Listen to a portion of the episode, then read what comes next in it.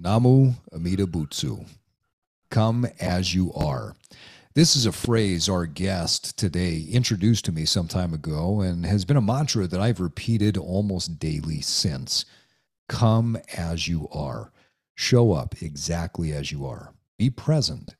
What you are right now is enough as you move forward on your path toward enlightenment. Welcome to the Evolve Podcast. Evolve your body, evolve your mind, evolve your soul, and evolve your tribe. And now it's time to disrupt. And with that, folks, we want to welcome you to another episode of the Evolve Podcast. Joining me from Oberlin, Ohio, Myles. The big O. Welcome. Thank you. Great to see you, you, and I'm you, glad. thank you, I mean, this might be one of the last episodes you do with me for uh, for a little while, right? You're going to be down. Yeah.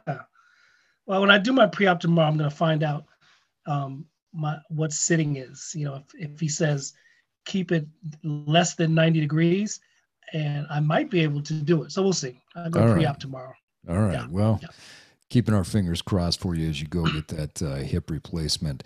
And folks, somewhere in the mountains of Utah, I am Steve Cutler, and we are really fortunate today uh, to be joined by Christopher Kakuyo. And I know I just messed that one up. That was Leibow. good. No, you did good.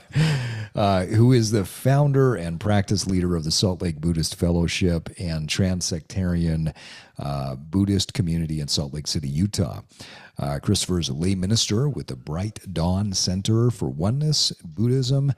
Uh, Bright Dawn's ministry program is led by Koyo Kubose Sensei, son of Dharma heir Gyomay Kubose Sensei, a pioneer of American Buddhism. Christopher started at the SLBF almost 10 years ago to provide Western Buddhists a community based Buddhism where people would feel accepted just as they are.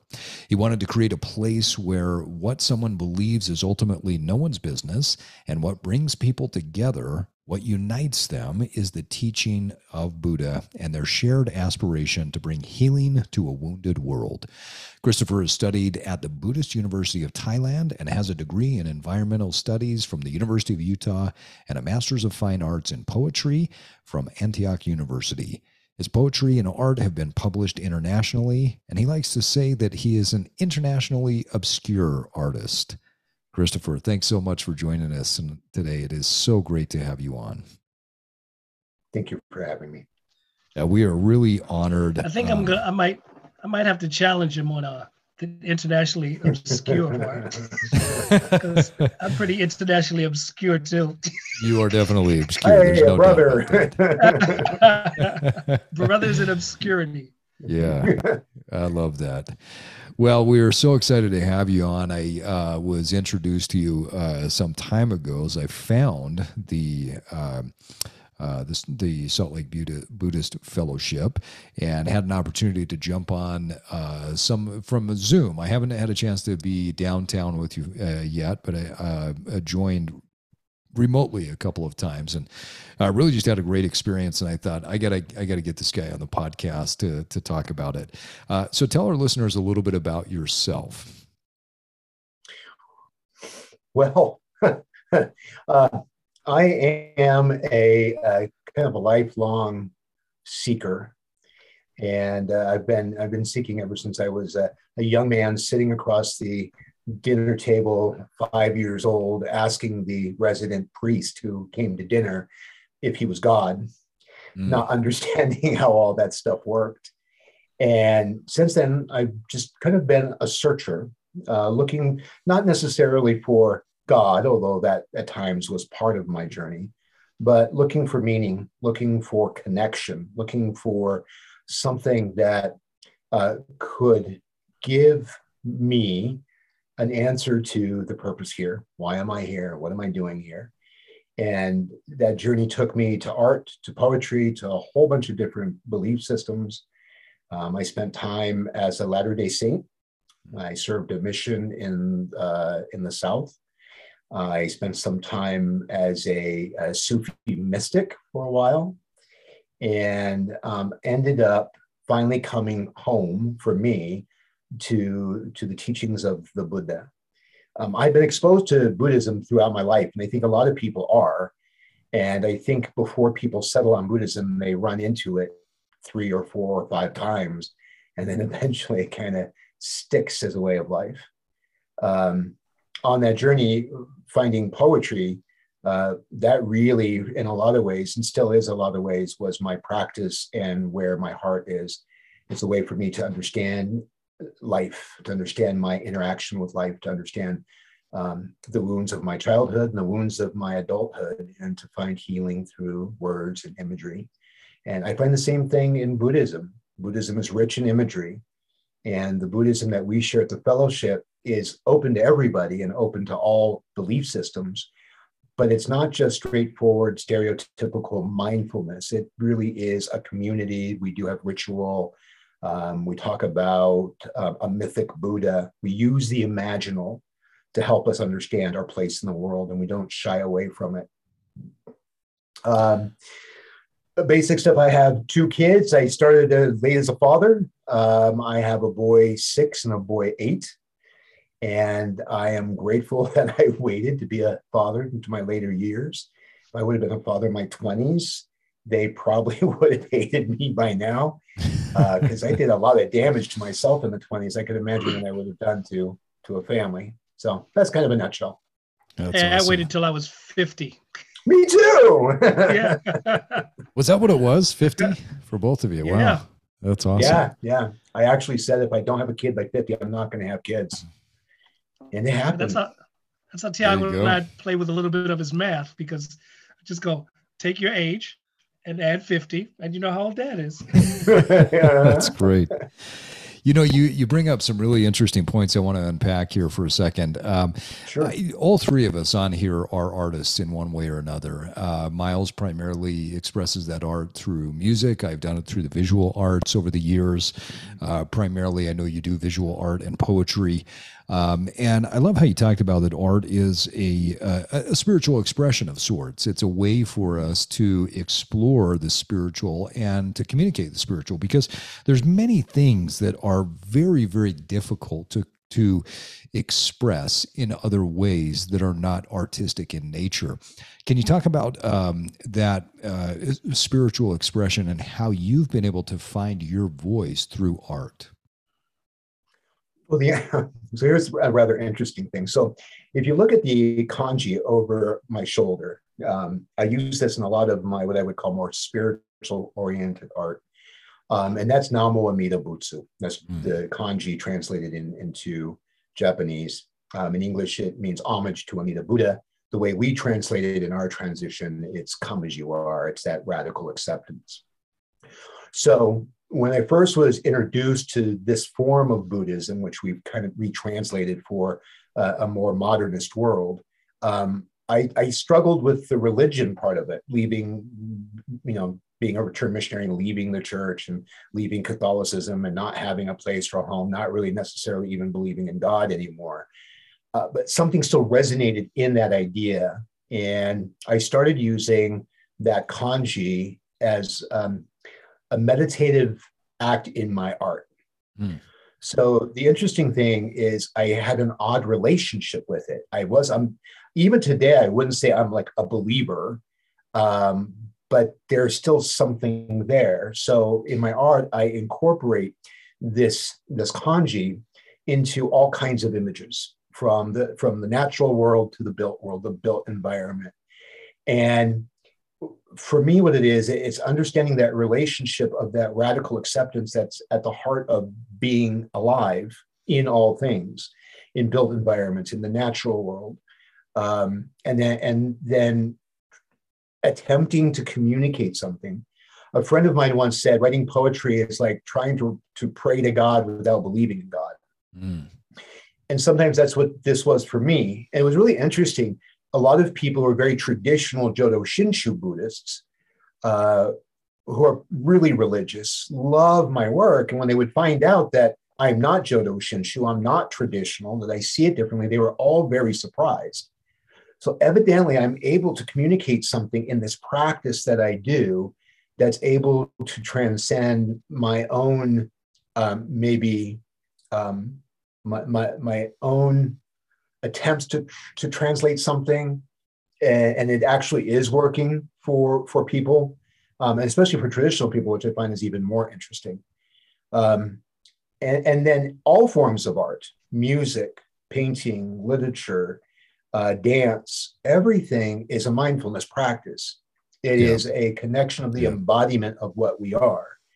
And I think sometimes Western Buddhists forget that. And one of the things I try to share in my art is, is that embodiment of the practice. Buddhism is not a practice of just the mind. It's a, it's a practice of the heart, mind, and body. And if you're not working on all three, it's going to be uh, an incomplete um, practice. Yeah, what a beautiful way to put it. I, I have always believed that uh, internally. It's not something that someone taught me. It was just something that um, the the whole body, mind, soul, the, the the heart, all those different aspects of it, and the physical aspect is is a really important one for me. I found uh, a much greater spiritual connection oftentimes when I was out in nature, just going for a hike, than I did when I was going to church. And much like you, um, I reached a point in life where after having grown up in the LDS church, I decided that that was not my path. That wasn't my calling in life, and I needed to move in a different direction. And so um, I found a lot of comfort through art and through the expression of art, um, or, or, excuse me, through my, my spiritual expression uh, coming out in my art. Uh, you mentioned before that a lot of people, um, if not everybody, uh, looks for a sense of meaning and purpose and a sense of connection. Why do you think that is? Uh, I think we're built that way. Um, ultimately, humans are pack animals. That's our evolution, and mm. that's that's how how we evolved. That's how we were made. Um, it's it's the it's ten thousand years of of conditioning and our evolution, and sometimes I I think we try to evolve past something that is not meant to evolve past. Mm. Uh, if, if, you see what's going on, I mean, we have a, we have people who are unhoused, and it's a horrible problem within our country. And at the same time, we have countless people who are homeless, and and homeless has nothing to do whether you're housed or not. Homelessness is this wandering wandering through life, not grounded in anything, um, and, and a lot of times seeing our craving or addictions, whether it's actual substances or um, material goods or whatever, as a grounding, and, and they're just imitations of grounding.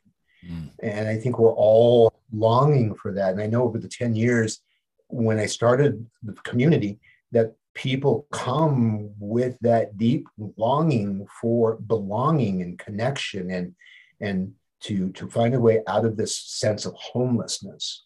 And we always say in our community when new people come and people start, you know, attending and becoming part of our community, welcome home. That's it, welcome home. And one of the beautiful things I've noticed over the years, people will go away for years and come back. And it's like mm. we never been apart. You know that feeling you have yeah, with some of your best yeah. friends?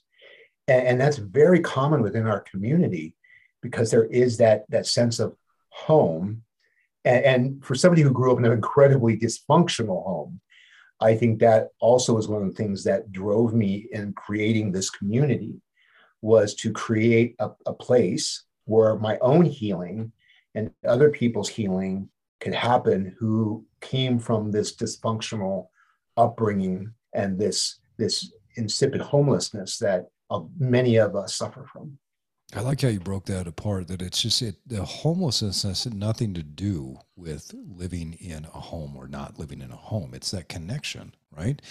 And I know you mentioned earlier that um, people when they run across Buddhism, uh, you know, three or four different times in life, and that at some point it just stuck with you and uh, it sticks over time.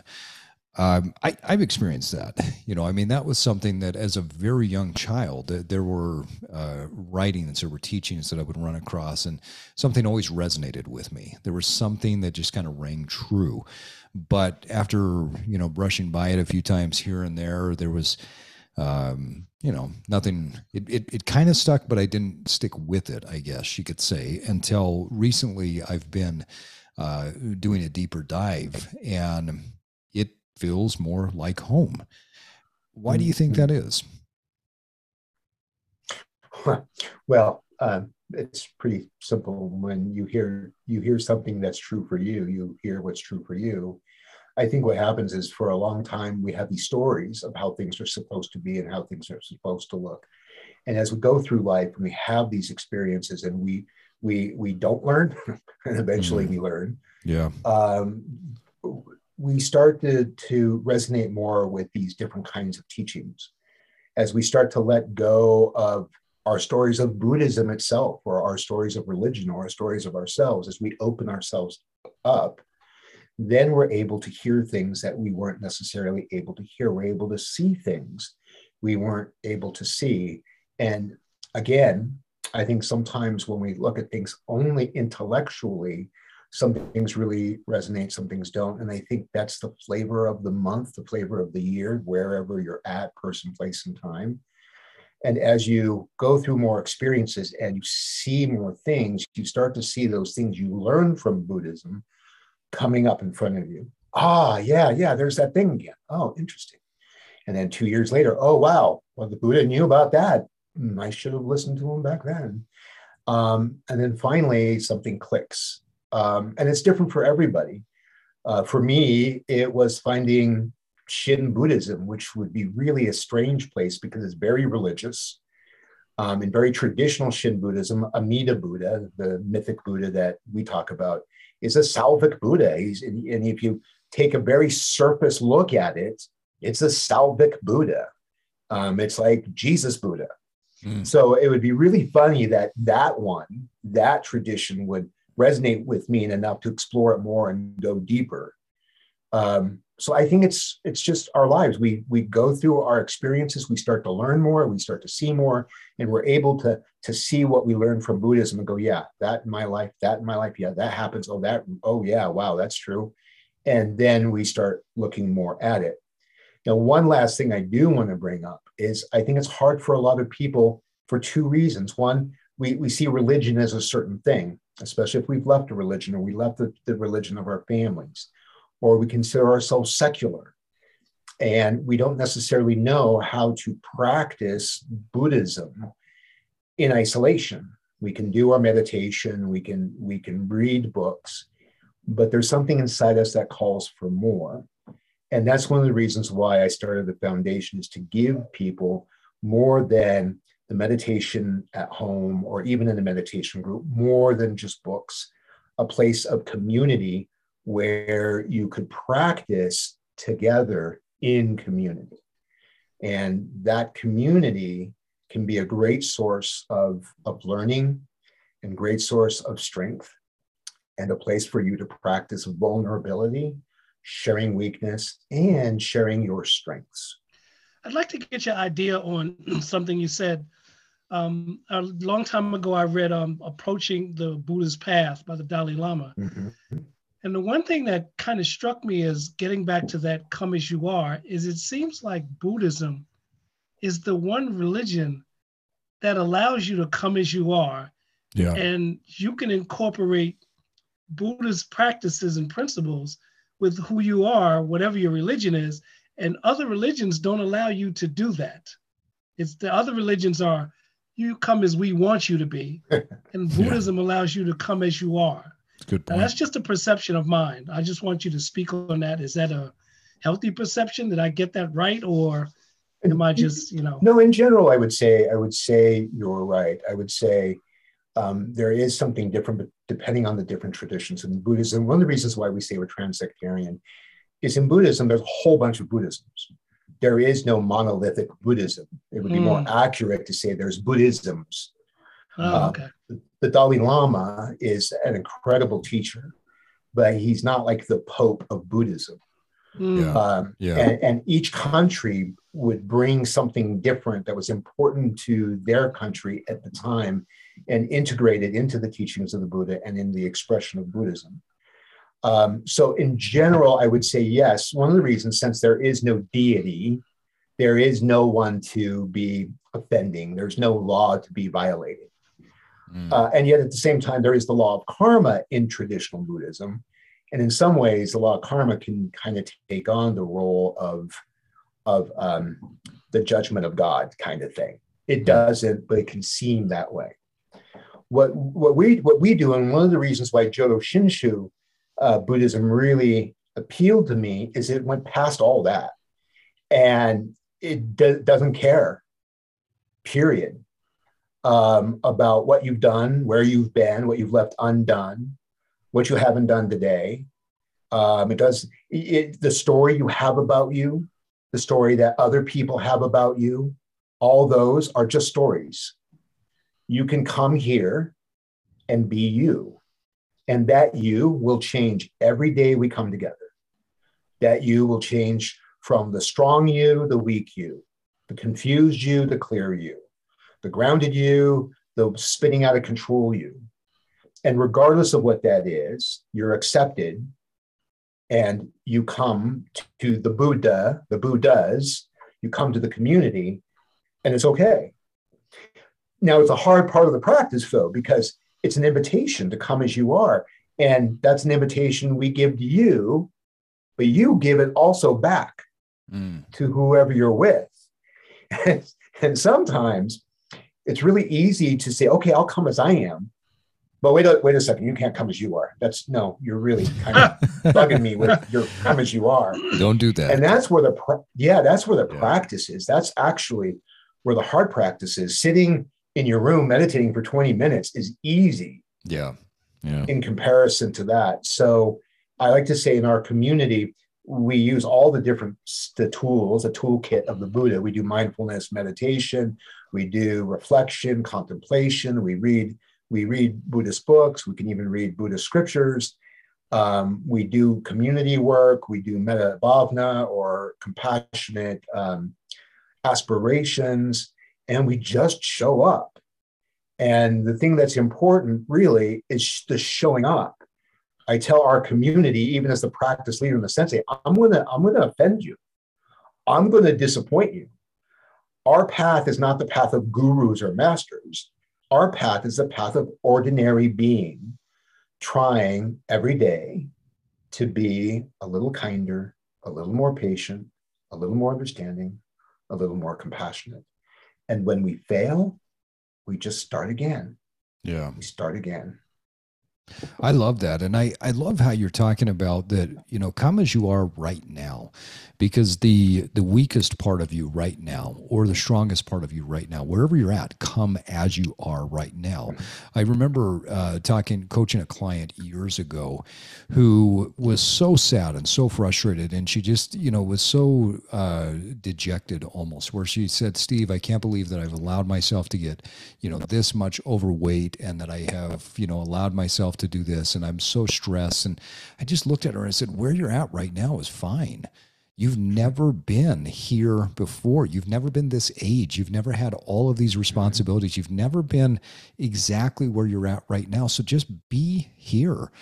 And where you're at is also beautiful. I mean, yes, it's mm-hmm. difficult. Yes, you have these things going on, but five years from now, when you look back, you'll look at it and say, well, that wasn't very difficult. And so come as you are is beautiful because some days mm-hmm. showing up as you are might mean that you're a little bit grumpy or it might mean that mm-hmm. you're a little bit agitated. And being real and raw like that i think is critical. I also love how you talked about that sitting in the room and meditating for 20 minutes is easy compared to accepting someone else for where they are at I had an opportunity recently to uh, be in a yoga class, and I've been going to the same yoga class for the past several weeks.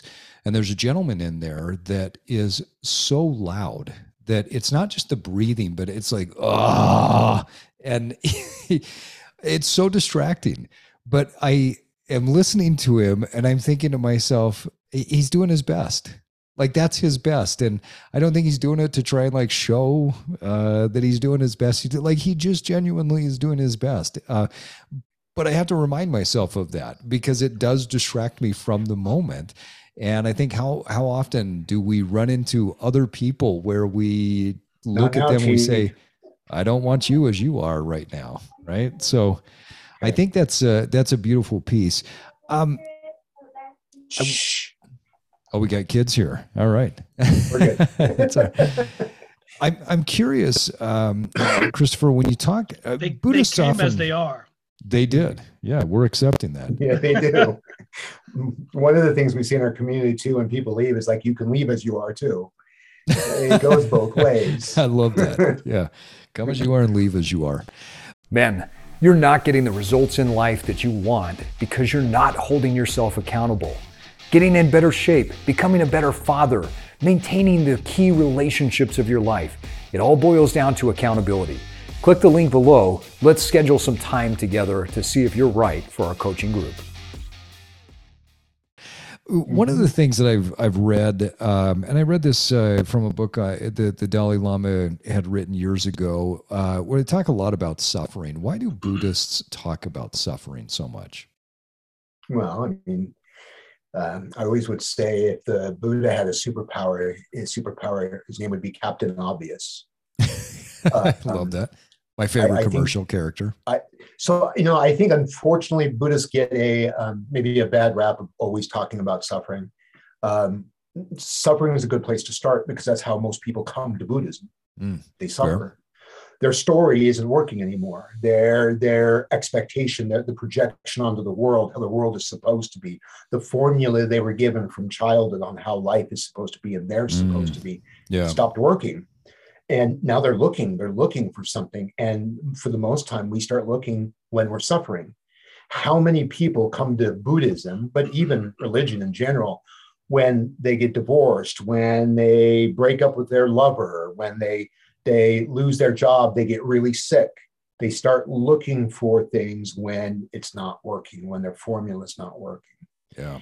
also too and i think this is the most important thing is that everyone everyone is suffering everyone's suffering right now Mhm. i'm suffering right now i'm also i also feel joy right now they're not mutually exclusive Yeah. but here's the thing we think other people are doing so much better than we are. They got their shit together. They know what they're doing. Why can't I be like them? The Yeah. problem is we don't realize and we don't know that they're suffering too. And and that it's okay. It's okay to be screwed up. It's okay to be what I like to say beautifully broken. There's nothing wrong with it. It's amazing.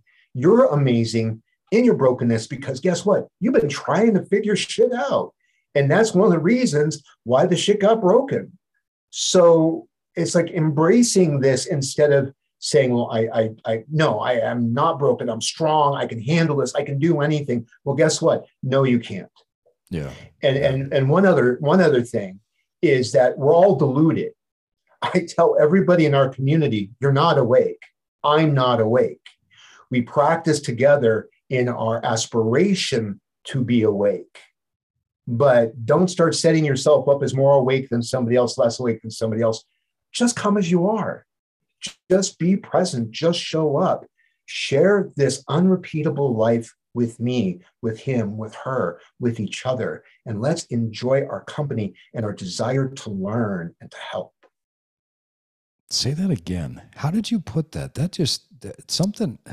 The unrepeatable. What was that that you just said? Unrepeatable life. That is so let's cool. share this. Um, yeah, that's from um, that's from a teacher named Taitetsu Unno, who was a Okay. Jodo Shinshu minister, and he wrote a book called River of Fire, River of Water. And I picked up that book numerous times at Sam Weller's bookstore. No, Ken Oh. Sanders. Ken Yeah. Sanders bookstore. Going Love both of those book. bookstores. Yep. Yeah, yeah. And then I picked it up like three times. And the fourth time I go, why not? And the book changed my life.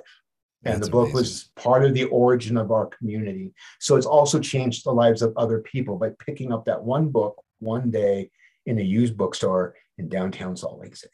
That's beautiful. Share this unrepeatable life with us right now. Um, and you're referencing something that I think, uh, intentionally or not, I grew up with. Um, not necessarily from my parents or anybody in particular, just I think growing up in a uh, very religious culture and in a religious town and state this idea that you're supposed to be something and that you are mm. supposed to act a certain way and that you are supposed to look a certain way it puts a lot of pressure on the psyche and then when you wake up one day and say but that's not me um, mm. there's a huge crisis and when we reference back to the concept of suffering i remember going through significant amount of suffering when i woke up one day and said i'm not living in integrity for myself. Mm-hmm. My my thoughts, words, beliefs, actions, they're not integrated. And so I asked myself, well, what does that mean? And the answer was I have to make a change. Well, what does that change? And the change was to leave a faith, leave a religion that I had been a part of for a really long time because I was supposed to be there, but it just mm-hmm. wasn't in line with what my beliefs were. And I thought that that would relieve a significant amount of suffering. And instead, it created more suffering for a lot of years. Um, because, you know, anybody that's left a very tight knit community can tell you that uh, you're not accepted. You're not loved. You are not, there is no compassion there. Um, you know, the stuff that was said about me, my wife, the, uh, it just it was there was a significant amount of suffering now i will say that after having gone through that i've come out on the other side of that particular suffering with a great deal of empathy and compassion but i absolutely love what you're talking about relative to show up be as you are rather than what you think you're supposed to be how do mm-hmm. people make that first step? If somebody's listening to this podcast and they say, Look, I know that I'm full of shit. I know that I'm showing up as what mom expected me to be or what my boss expects me to be. How does somebody start to break through and just show up? That's the thousand dollar, million dollar question, isn't it? Yeah, right. Uh, yeah. Um, that I think it, it, basically, when I started the fellowship, the idea was um, show up, come to a community or find a community like ours. I mean, it it physically show up, physically show up, and, and it, it's a, it's a challenge too post COVID and and Zoom and all this stuff. But there is, I mean, it can work, and it did work virtually during the pandemic, but it's different. Sure um, one of one of the things we say when we do when we start every gathering, we say, "Help us learn that there is nowhere to go, there is nothing to do, and there's no one to be." Mm. That's our mantra. Nowhere to go, nothing to do, no one to be. I'm smiling because I have um, this list of 10 things to allow me to get deeper into my meditation. Mm-hmm. Oh, yeah. Yeah. And just before number nine is we, we got to live here. And number 10 is there's no place else to go. And no place else. else to do. no. Yeah. And, and you on another level too, going back to those stories and, and one of the things that that Eastern teachers have never understood about Western students is shame and self hatred. Yeah, yeah. It's just something that doesn't really happen in, in, the East because the rugged individualism that has become our pathological obsession mm um, has really done a lot of psychic damage. Yeah. So we deal with a lot of this. So nowhere to go, nothing to do, nothing to be. Those three things are the things we do to be accepted, to be loved, to be seen, to be heard. These are the things we're constantly negotiating. If I do these things, if I have something to do, if I have somewhere to go, if I can pretend to be somebody, now I'll be loved, now I'll be accepted. And all those things are unnecessary because as you are now, you're accepted as you are now. The very fact that you exist is a miracle. yes. I mean, if you yes. just think of the, the chance that your grandfather and your great grandfather, your great great grandmother, your great great great great mother, and your great great great great great great great man fell in love, they could have taken a left or a right. Yep. They could have been sick on a Tuesday and never met each other, and you would not exist.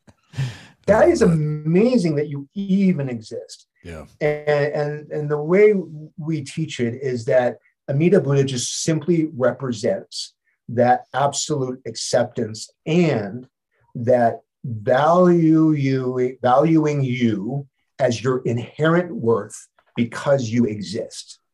One of the things I like to say is Amida Buddha the image of Amida Buddha, the representation of Amida Buddha, loves you, accepts you in spite of any good you have done. Beautiful. Because we do good most of the time to earn something. Yep. And, and this this earning, this earning and deserving, and this this this idea of economic exchange that we lay over everything is really screwing us up when the majority of our existence is a gift economy.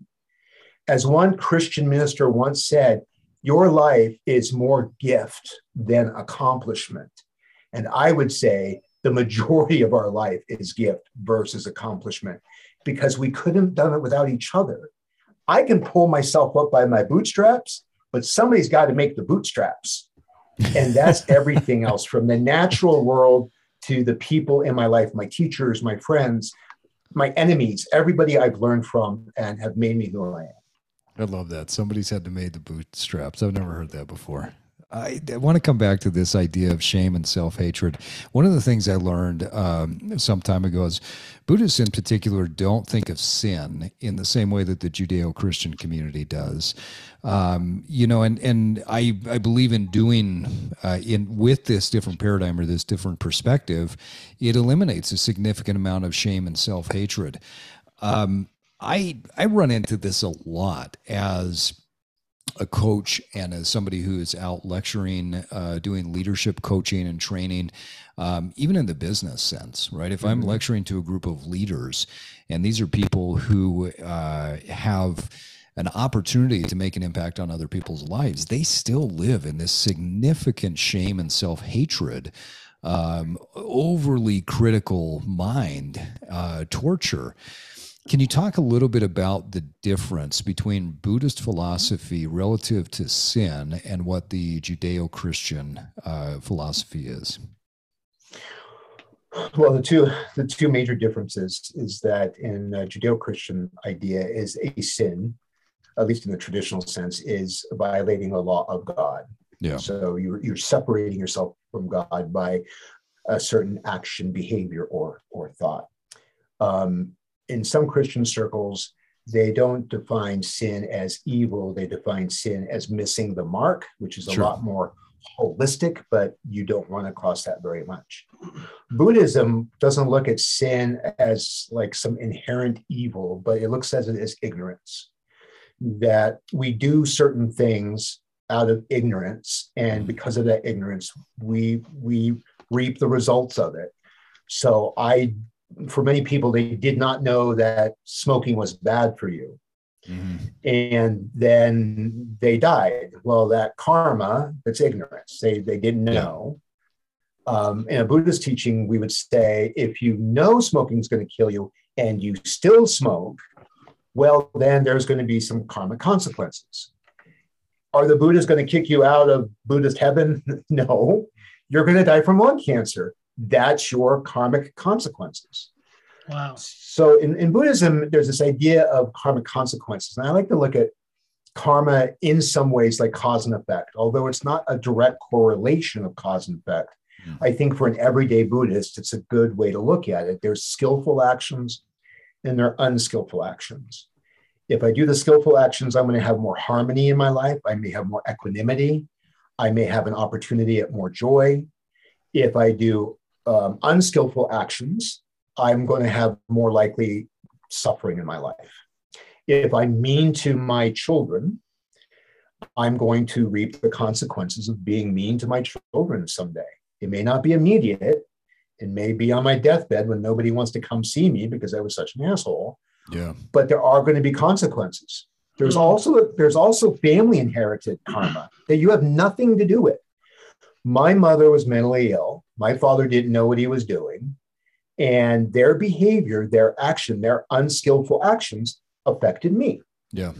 Now, was that their fault? I don't blame them. They didn't know any better, but it still affected me. What their parents did to them, even though it was in ignorance, still affected them. So when we talk about karma in a Buddhist sense, we're talking about cause and effect. We're talking about all these things that have been passed down, these patterns of thought, these habitual ways of being that create suffering. in the Judeo Christian sense, it's more that you yourself, your very being, is offensive to God. That tends not to happen in Buddhism. I wouldn't say it never happens in Buddhism, but that tends not to happen in Buddhism. Um, I think that's an important piece when you're you're you're talking about um, you know the karmic response and the karmic effect that, that, there are several layers to this right? It, it's not just a direct cause and effect but that there are pieces as you referenced your your parents. I think about myself. I mean i had a grandfather who was extremely abusive both uh, you know verbally and physically to me. And what that did for me for a period of time especially as an early father and my quick reaction to things um, you know that was that then became my karma. I had to figure that out of saying mm-hmm. okay i'm not going to pass this on. And so the conversations that i've had to have with my kids to say this is what i did. This is you know where i think this came from. Not to say it's okay. I'm drawing a line mm-hmm. in the mm-hmm. sand. This is not okay anymore. Dad is not going to act like this talk like this behave like this anymore uh, with you guys but now i understand it. And so by understanding it i can move past it I, I think that's an important piece because in the typical uh, I have sinned and I have to take it all on myself and I am the one that has offended God. But then it's almost like Christians say, well, yeah, but you, it's all on you, but it's not. Now, now you can just put them on Jesus's shoulders. And so it's all on one person. And there was, that just didn't always resonate with me um, to say that I'm the one that caused all of this stuff or that somebody else did, but I still have to take it. But then if I don't want to take it, I can just mm-hmm. put it on somebody else. I didn't, I don't know. I didn't mm-hmm. like that. I wanted to be no, able to address those things, right? Um, mm-hmm. talk a little bit more though about this shame and self hatred because I think this is something that lives so deeply in our Western society, um, and far too many people are living these lives of, as they say, quiet desperation, with shame and self hatred yeah. being the the primary driving force.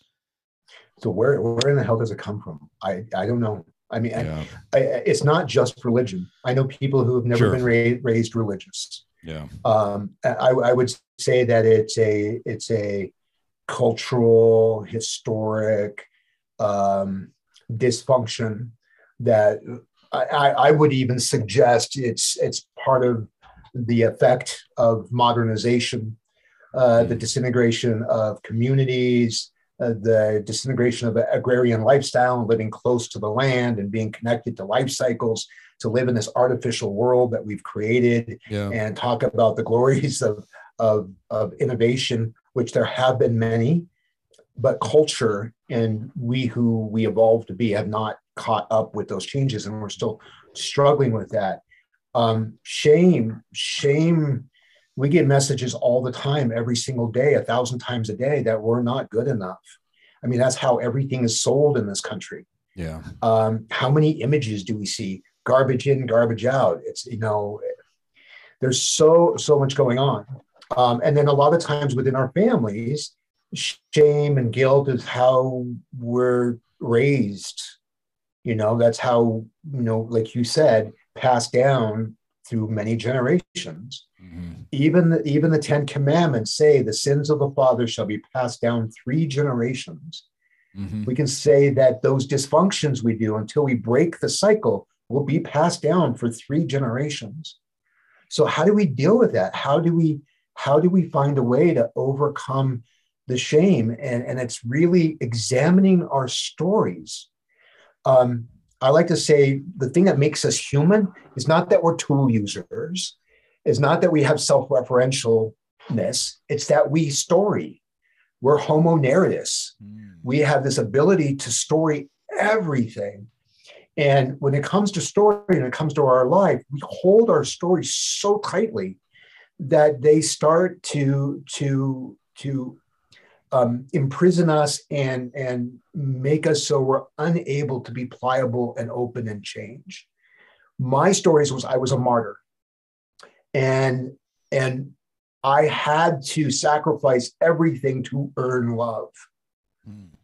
And I remember the day I was walking down the street. I was reading some some uh, Campbell, Joseph Campbell, and he said one line.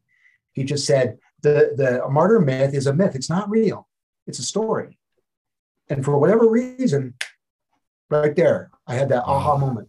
Wow. And and everything changed at the moment. Like you said, it got harder in a different way because I had no one to blame now.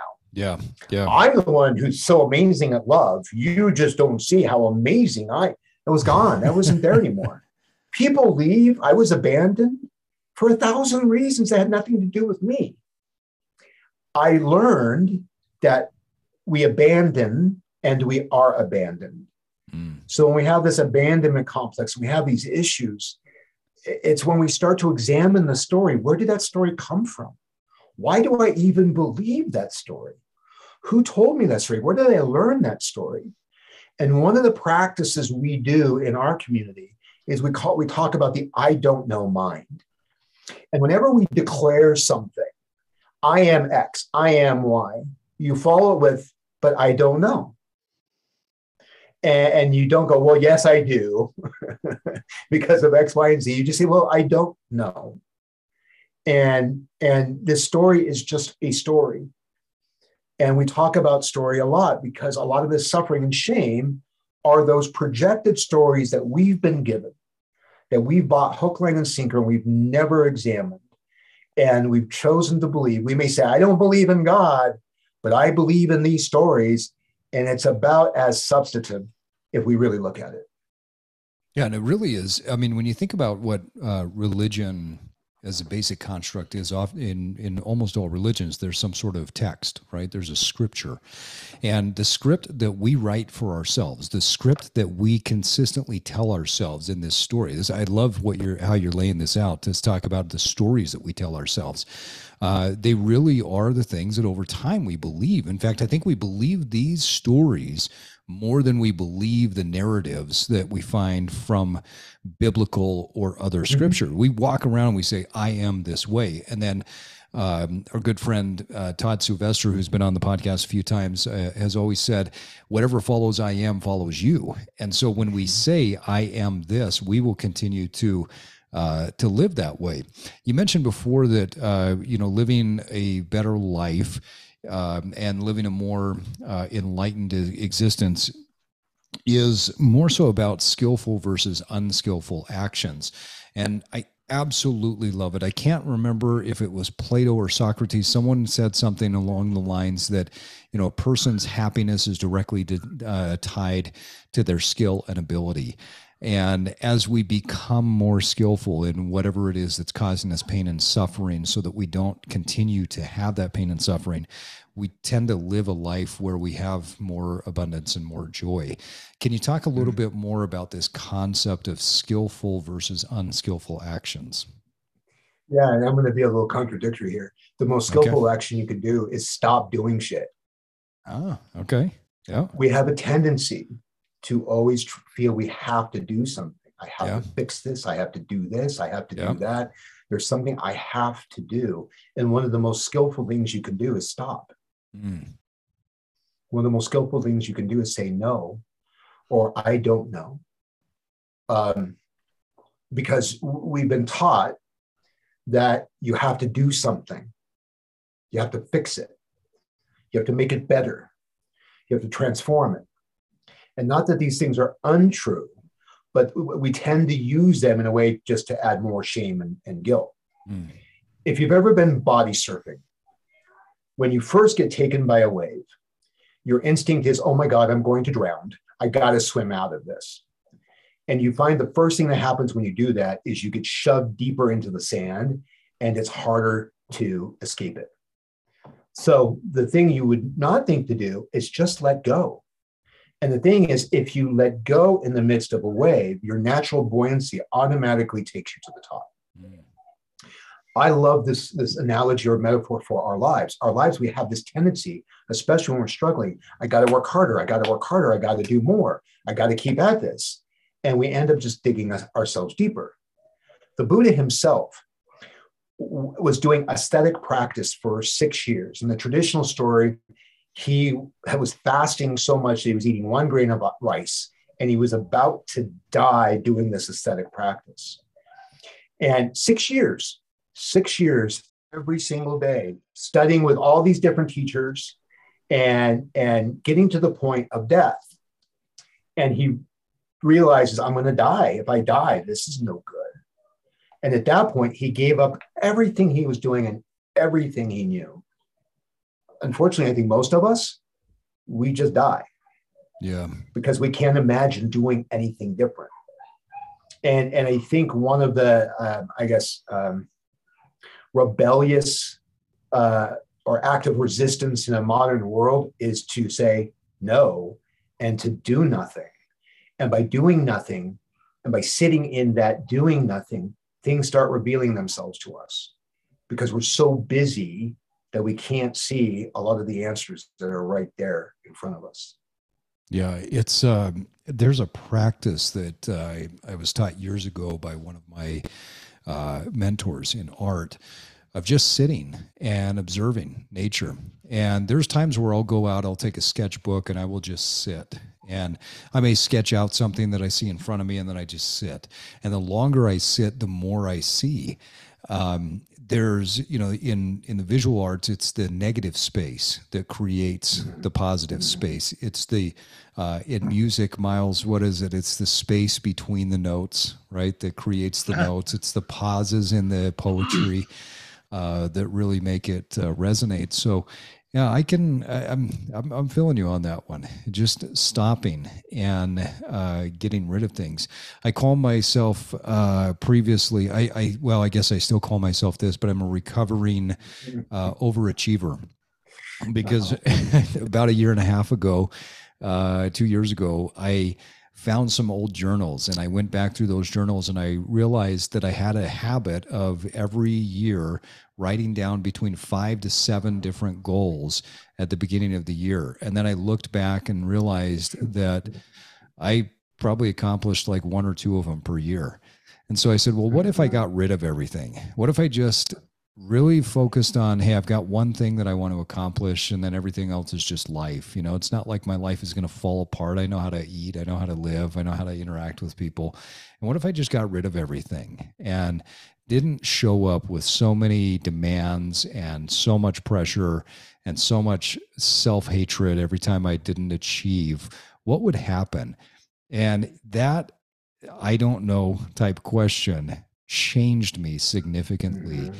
And I've experienced mm-hmm. so much more joy and happiness in the past year and a half as a recovering overachiever. Um, so I, I can, I, I, can definitely resonate with you. Um, I want to circle back with something. Um, yeah. Were you finished? I'm sorry. Yeah, yeah. So I want to, because um, the question had come up earlier. Um, what does someone do to find out who they are? And mm-hmm. and and and I thought um, especially when it comes from you know because I used to be still full of shit, and I noticed when I stop Wait, doing anything, used to be, and I just yeah. When was this? Like five minutes ago. Yeah. when did when did you well, change? Like right now, like remember, there's a difference between full of shit and a quarter of shit. Oh yeah, like yeah, a quarter of shit. Yeah, you're now. slightly okay. But but, th- but three quarters of it I got rid of. Yeah, good, good. Thank but, you. But when I sit alone, it all comes up. Mm. When there's no interaction with other people and there's no external stimuli, it it all comes up. Like and I can see it clearly. Mm-hmm. And and I kind of embrace it and make it you know as as my own or I shouldn't say make it my own but fully embrace it. Um, I get to see all kinds of things. Um, joys, pain, suffering, pleasures, but it all bubbles up in the midst of silence and solitude. Mm-hmm. Yeah. Well, I think one of the one of the reasons too, especially if you're focusing on breath. Yeah. Um, the breath and the body can only be in the present moment. Yeah. so when you focus on the breath, breathing in, breathing out, you're in the present moment as your mind wanders and you go you time travel to the past to the future whatever but then mm-hmm. when you come back to the breath you're in the present moment and, and here's the thing the present moment is amazing the present moment um, for for like a year or two i was doing haiku as a spiritual practice. Mm. It was really, it was really teaching me to be in the moment and to see the the profundity of the everyday um, right in front of me. And and my attention was so into the drama and the stories and the disappointment and, and my expectation of others and myself that I was missing the life in front of me so there is that that being that being still. There's an old japanese story about an inchworm who's eating his way up little inchworm up the top up the, to the top of um, one of those bamboo. And if you've ever seen a bamboo before they're 20 30 feet tall. So you figure this inchworm climbing up to that stalk it's going to take him a hell of a long time to get to the top. So he's eating his way through eating his way through and then he just gets exhausted and he, he stops. And he's sitting in the darkness, thinking about how far he is going to go, and this is going to take him forever. And he's just sitting there, sitting there. And then he notices in the darkness a sliver of light coming from the side of the stalk. Mm-hmm. And then he goes and he eats his way out the side of the bamboo stalk. The only way that Inchworm was able to see the way to freedom, to see the way, to see the light, was to stop and to sit in the darkness. Hmm. We have this tendency, I got to get out of this darkness. I got to get out. I got to go. Yeah. I got to go. I got to go. And the way to see your way out many times is to stop. And in Zen, the tradition in Zen, just just sit. Well, what about this, master? Just sit. I'm, I'm being overwhelmed by all the things in my life. What should I do? Just sit. Mm-hmm. It can't be that simple. Just sit. Give me something to do. Go bring me that mountain. I can't bring you that mountain. Well, I'm giving you something to do. Go do it. Or just sit. Now, it's not that simple because people go, well, if I just sit, my brain, my, my brain goes a thousand miles an hour and I go crazy and I go insane. I get that. Some people are really good at meditation, other people are not. There are other things to do. There's chanting. Mm-hmm. If you're not good at chanting, there's journaling, which can be very positive. And what I highly recommend is a gratitude practice. Mm. One of the things that we are under the myth and the delusion of is our lack. We see ourselves lacking. But here's the thing we are followed and attended by grace every day the grace of the sun, the grace of six inches of topsoil, the grace of fresh water, the grace of people who were willing to build a road or build our house, because I guarantee you most of us didn't do that. We are covered by grace by our family and our friends. So we like to think we're independent and I can do this all myself. And I guarantee you, if this whole thing collapses, there's going to be about 12 of us who are going to be able to do that. The rest of us are going to be screwed. Yeah. because we are interdependent. We need one another. And in some ways, we need one another more now. And I think the irony is we need each other more now, and we're pushing away from each other. And, and I think that's why a community, an intentional community, is so important right now. Yeah. I think one of the things that will help our country and our society and our neighborhoods and the ills that we are we're dealing with is this kind of intentional community. And it's important for people to learn in our community because our community tends to skew liberal. Mm. And um, there are times when there have been conservative people who've come and not felt welcome. And, and when we say come as you are, we mean it. And I was telling people if Donald Trump shows up at the door, he's welcome to come in because it's come as you are. Now, if he starts, you know, being mean to people, we'll ask him to leave. But as long as he comes as he is, right. and he's with the community, being being vulnerable and being there, great. Um, and some people have a hard time with that. They go, no, it can't be. There can't be exceptions. Right. It has to be come as you are. And again, that's the rub of this. Um, come as you are. My my lovely, beautiful mother and and all what we went through. It's come as you are. Mm. Um, this practice has really healed a lot of that rift between me and her, and even me and my father.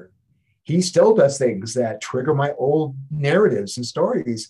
And I just smile and bow and say, Namo Amida Butsu, come as you are, and and embrace it as, as part of my my practice.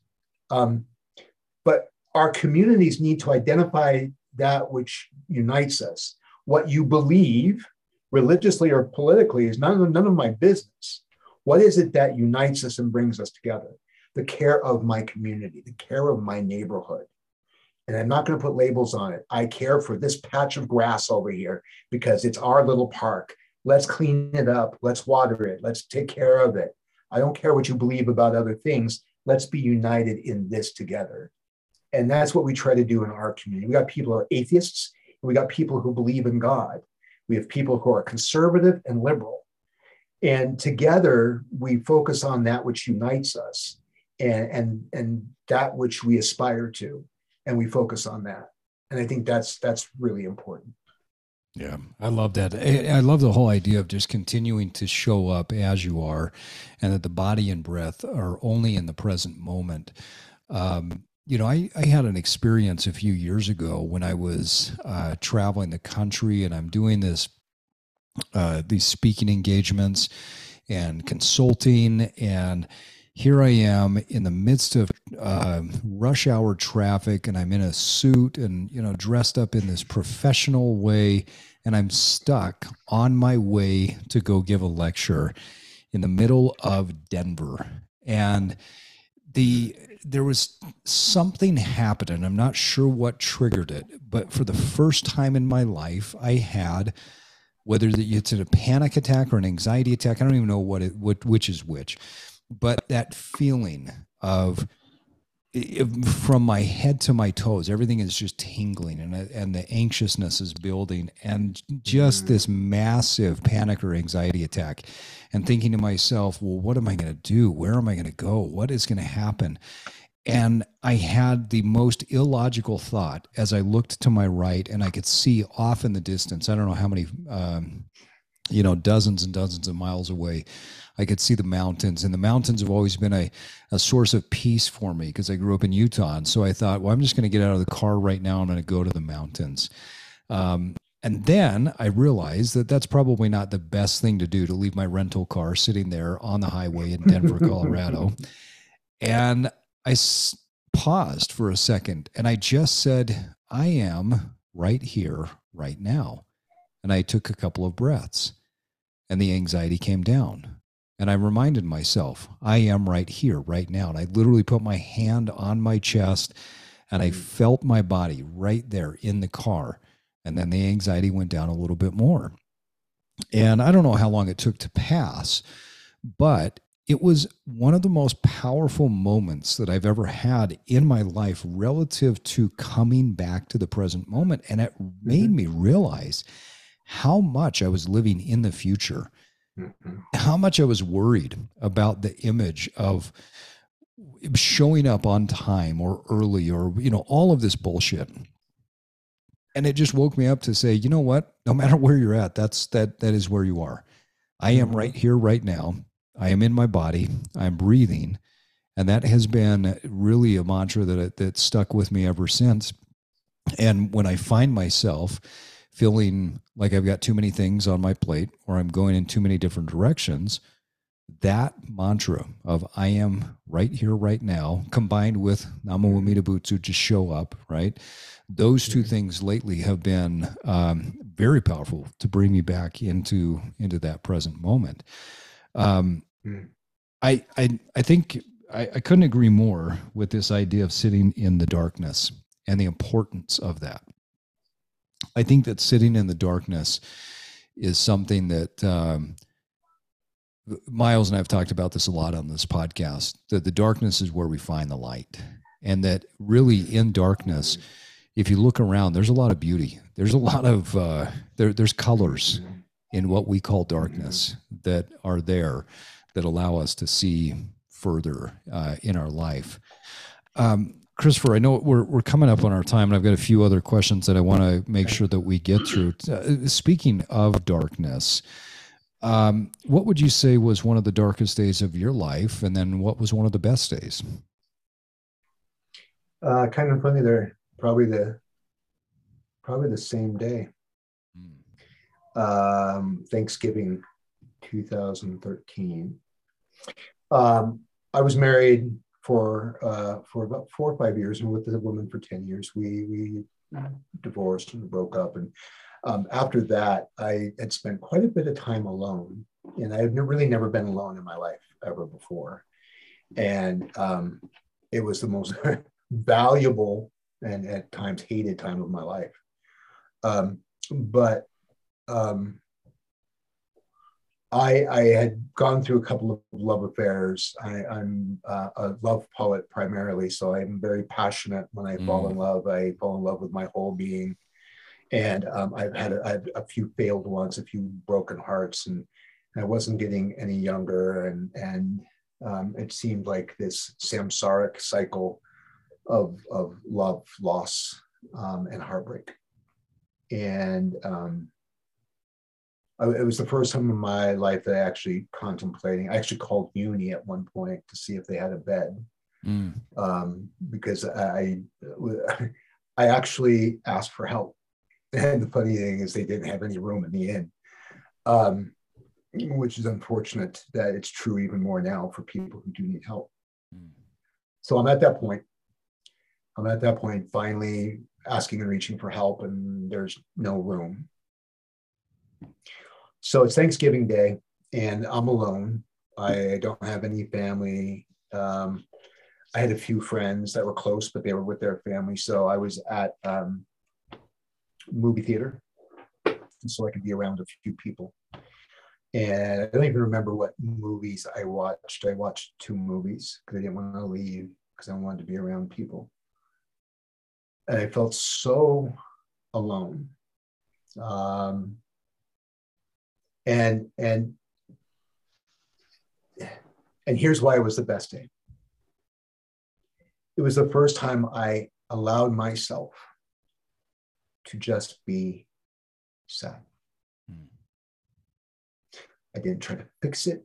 I didn't feel like i had to change it.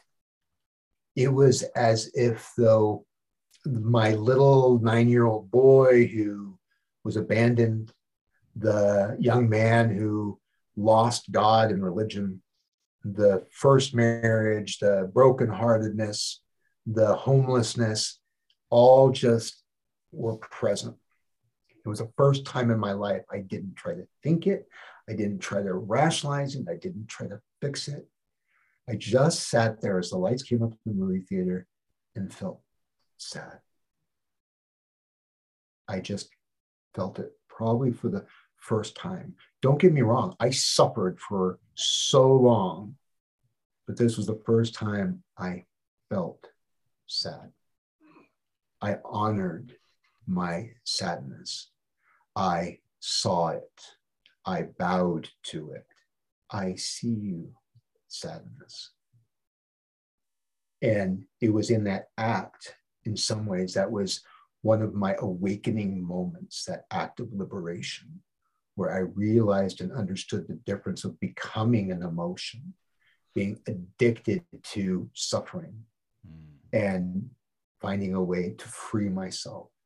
And it takes that ability to not, I didn't, there's nothing to fix. There was nothing to fix can't go back in time. I can't change the way, the way I was raised. I can't cure my mother's mental illness. I can't change all the relationships that didn't work. Can't go in the past. You today cannot be any different than it is.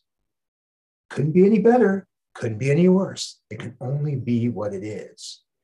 And in realizing that, I realized I'm just sad. And guess what? It's okay. Mm. And that changed everything for me. Just radical acceptance.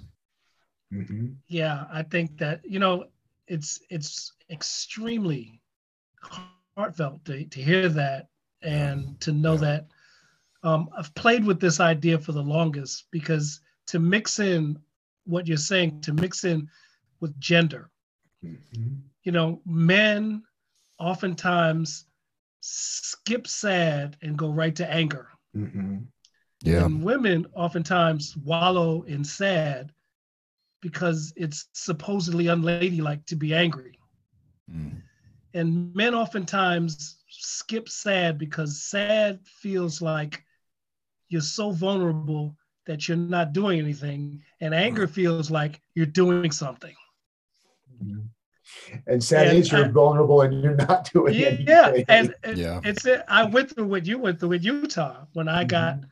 you know, I moved to Utah because my ex-wife wanted to go to college there to get her master's, and I was in Utah, and thinking I'll be in Utah three or four years, and we got divorced there. And next thing I'm looking up, I'm in this strange state Mhm. by myself, alone.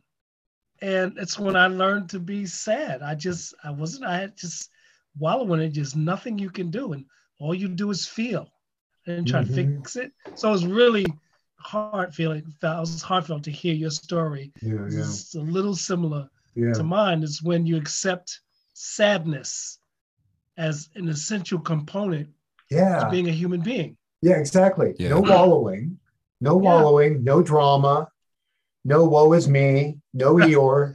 No. It's just, it just is. It just It is. Yeah. It's just, just it just, you know, people. Um, I know some people really hate it. Well, it is what it is. People say that all the time, and a lot of times people say it as a resignation.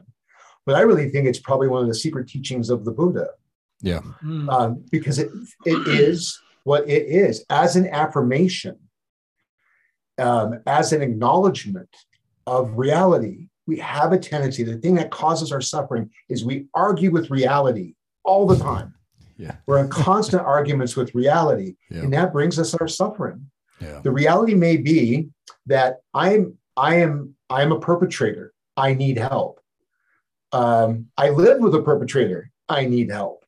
Um, I have anger issues. I need help. Um, th- that's the reality of it. The reality is, oh no, I don't need help. No, I'm fine. I got this in control. Uh, what do you mean? I'm I'm fine. I'm not suffering. No, not at all. Not at all. Not at all. We can't argue with reality. It's only going to cause you suffering. Acceptance, as my teacher, Reverend Gyomay Kubose, teaches, acceptance is transcendence. Acceptance is your freedom.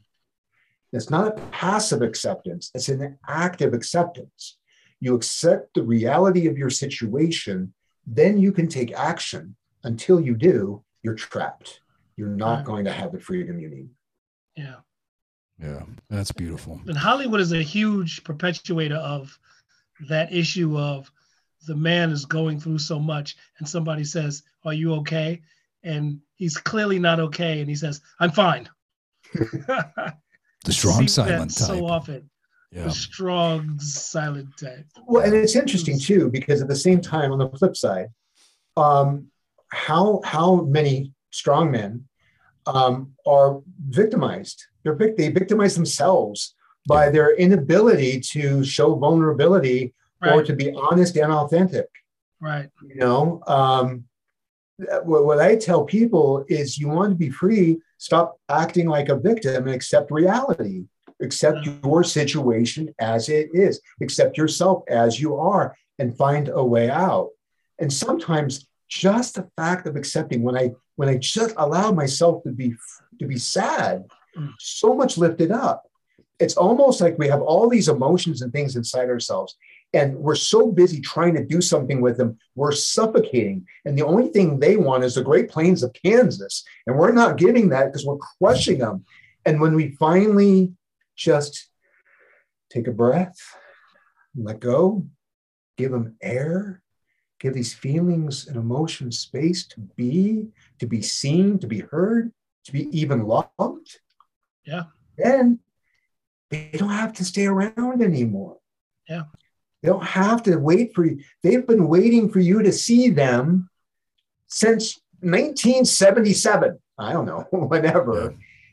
And you've been so busy trying to fix them and make them go away that it's just making them more angry and they're doing whatever they can do to get you to see them. Right.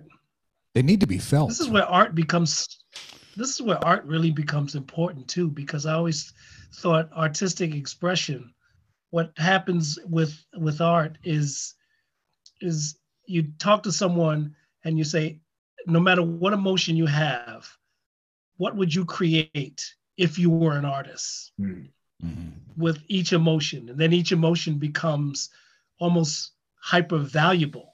That mm-hmm. your your boredom and depression isn't something that you're trying to get rid of, that you're trying to use it creatively. What would you paint with the emotional energy of boredom? What would you, what song would you create with the emotional energy of, you know, depression and all those things? And art becomes the bridge to total acceptance mm. because now you're utilizing this emotion for something to create. Mm. Yeah, and I think all of these all these feelings, these emotions. I love your story when you're talking about that you finally sat and you felt it because we don't do that enough. We don't accept the emotion. And then as the old saying goes, feelings that are buried alive never die. They will continue to come back. There's a karmic effect to it. They want to be resolved. They mm. want to be mm. felt. And resolution oftentimes just means recognition. It's a matter of just saying, this is what I feel. I don't know who said this years ago to me, but there was um, a friend, mentor, coach, whatever, that had explained to me this idea that as soon as I start to recognize the negative in my life for what it is, everything else becomes positive. And I remember one time I was talking to uh, to a friend, and uh, he said, but if you just sit and recognize what it is right now, it's going to be uncomfortable for a little bit until it's not. And you're going to get through this. And mm-hmm. I, I, I liken it to when I learned how to uh, paraglide years ago. My coach was uh, teaching me what turbulence is. And we've all experienced turbulence if you've flown on an airplane, right? Um, and growing up on on a on a lake and in a boat, you know, you you experience the waves, but you never think, oh my gosh, I'm going to crash. Uh, when you're out water skiing on a boat, right? But when you're in an airplane, I had this irrational fear that somehow the plane was going to completely drop out of the sky. when I was paragliding, though, and I've got this parachute, this glider above me, and I'm just sitting and these little strings are holding me to this uh, glider and i hit turbulence and it was bumpy and then it wasn't and i thought oh shit that's a great metaphor for life. When the bumps come then they're gone. As soon as i just recognize and feel it and think well that made my stomach go or well that that didn't feel so good then it's gone you know it, mm-hmm. it's almost like recognizing the negative in my life and and being okay with those things the negative emotions negative experiences. On the other end i felt so much better if i didn't push them away right? Yeah that's a good analogy. I, I, I think one of the things we do in our community to help us bridge that gap is we do open sharing. And when we do mm-hmm. open sharing people can share whatever it is they want to share. Uh, and the most important part is for the community to listen and to, to listen without judgment and with compassion. Mm. There's no there's no advice. There's no responding. There's no response back. There's simply listening because it's deep listening. And for the person in community, it may be the first time that they've said something. I mean, we've had people share the most intimate things in a communal setting, and you see people weeping and crying, and they see that they can share their deepest emotion and they don't die. They don't disappear. People don't turn away in horror. They they bow. They see them afterwards. They give them hugs. Mm. um, and and i think that's why community is really important because we can do a lot of this work by ourselves. Ultimately when it comes to saving ourselves we can only save ourselves. Another person's not going to save you. But here's the thing. We need a hell of a lot of help along the way yeah. And even if that's just somebody by our side when we come back from our deep journey in the inner world of ourselves and we come back, we see a familiar face saying, There you are, welcome home. Yeah. And, and I think that this community practice of all these things we've been talking about can be done solitarily, but there's power when you do it in community. And you don't even have to do a lot. It's showing up for somebody, being present for somebody a stranger, even just being there and go, I see you as you are right now, in itself is healing and transformative for other people. Yeah, it's that radical acceptance. Mm-hmm. Well, and on that note, folks, it is uh, time for us to wrap up another episode of the Evolve podcast. Um, Christopher, thank you so much for joining us tonight. Thank I mean, what a yeah, what thank a, you. What an amazing conversation, and uh, I hope we can have you come back on because I feel like we could talk for hours about, literally, like Myles said earlier, just this concept of "come as you are." We could talk for hours on that, and I think that it would bring a lot of healing to the world. Mm-hmm. Um, so for people that want to learn more that want to be a part of the community uh, whether they're local to uh, the salt lake city area or not how do they find you and find what uh, what the community is all about? Uh, so the easiest way is to go to our website at saltlakebuddhist.org um, there you'll find links to our Dharma talks and uh, what we call Dharma glimpses. So they can hear actual talks that I've given, other people in the community have given uh, on all kinds of topics. Um, and then you can actually meet in person. We've actually moved back to our old space. So that's been a change. We were meeting downtown for a while. We're now meeting back in Millcreek, a much more intimate space, a space that we have a, a history with. And you're more than welcome to show up in person or on Zoom. So we will be continuing Zoom, even with our going back to in person for those who do not live locally. Uh, one of our goals is to create an online community for those who do not have a local Buddhist community that they can participate in. Um, and all that can be found on the website under our calendar section. Um, and that'd be the best way to connect with us. We're also on Facebook and Instagram and other places too. So, yeah, but come in person. We would love to see you. And we're big huggers. So if you need a hug, come on down. We'll get, but show up for a hug. We're all about hugging as part of our practice. And I, I need to come in person because, uh, like I said, I've only attended a few times via Zoom, just uh, from you know scheduling conflicts. But uh, I'm I'm excited to come in person. But at the same time. I'm also excited uh, because you do uh, what is it, Dharma coffee afterwards? You go out for coffee yes. after. So, yeah, yeah, Dharma coffee. Yeah, yeah. I love I love the idea of that. Yep. Well, thanks so much for joining us tonight. And hey, folks, remember that it does take time and consistency to evolve, but first you have to disrupt. And now it's time for you to get out there and evolve. And evolve. Thank you for listening to this episode of the Evolve Podcast. Follow us on your favorite podcast app. And if you haven't done so, please give us a rating. As an independent podcast, it really helps us get more reach.